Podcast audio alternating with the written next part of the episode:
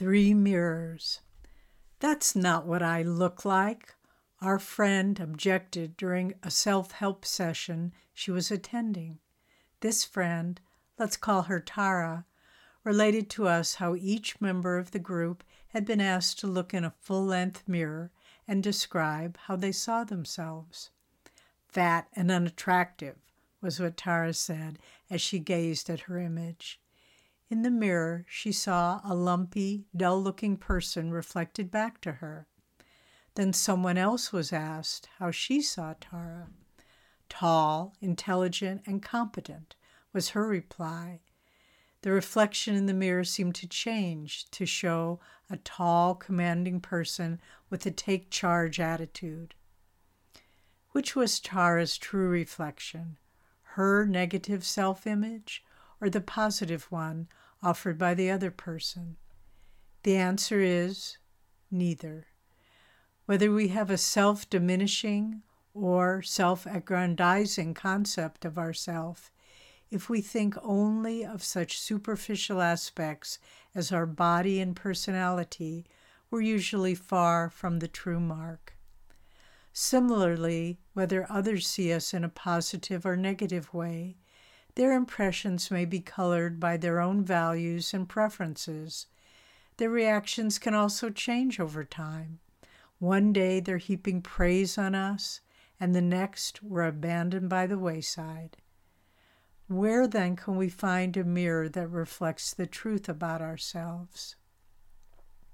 In her inspiring book, The Flawless Mirror, one of Yoganandaji's most highly advanced direct disciples, Kamala Silva, describes an experience she had involving the Master.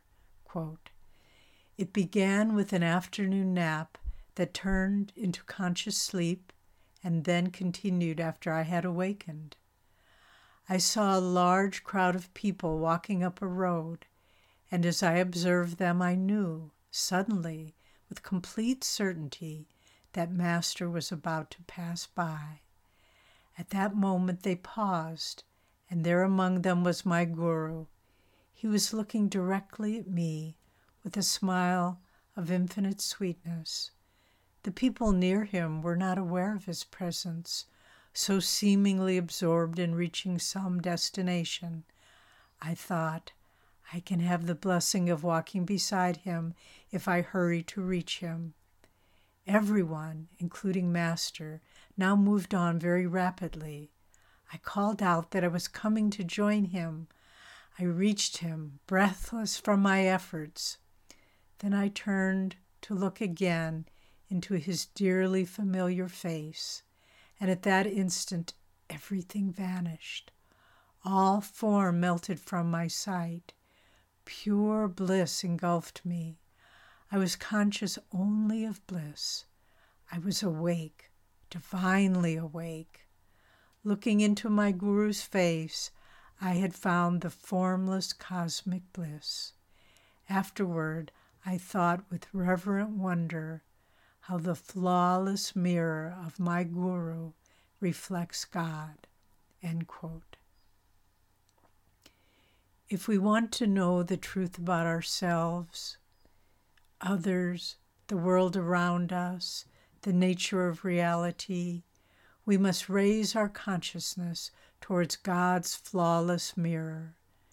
St. Paul says in the Bible, For now we see through a glass darkly, but then face to face. Now I know in part, but then shall I know, even as also I am known. So, how can we perceive the truth of our own being? It is not by looking at the distorted images we see reflected in this house of mirrors which comprise the material world. When we offer all that we are at the feet of the divine, we can gaze into his flawless mirror and see reflected there our true self, a spark of God made of his bliss and light.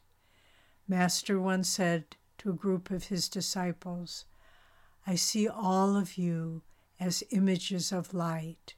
Everything, these trees, bushes, the grass you are standing on, all are made of that light.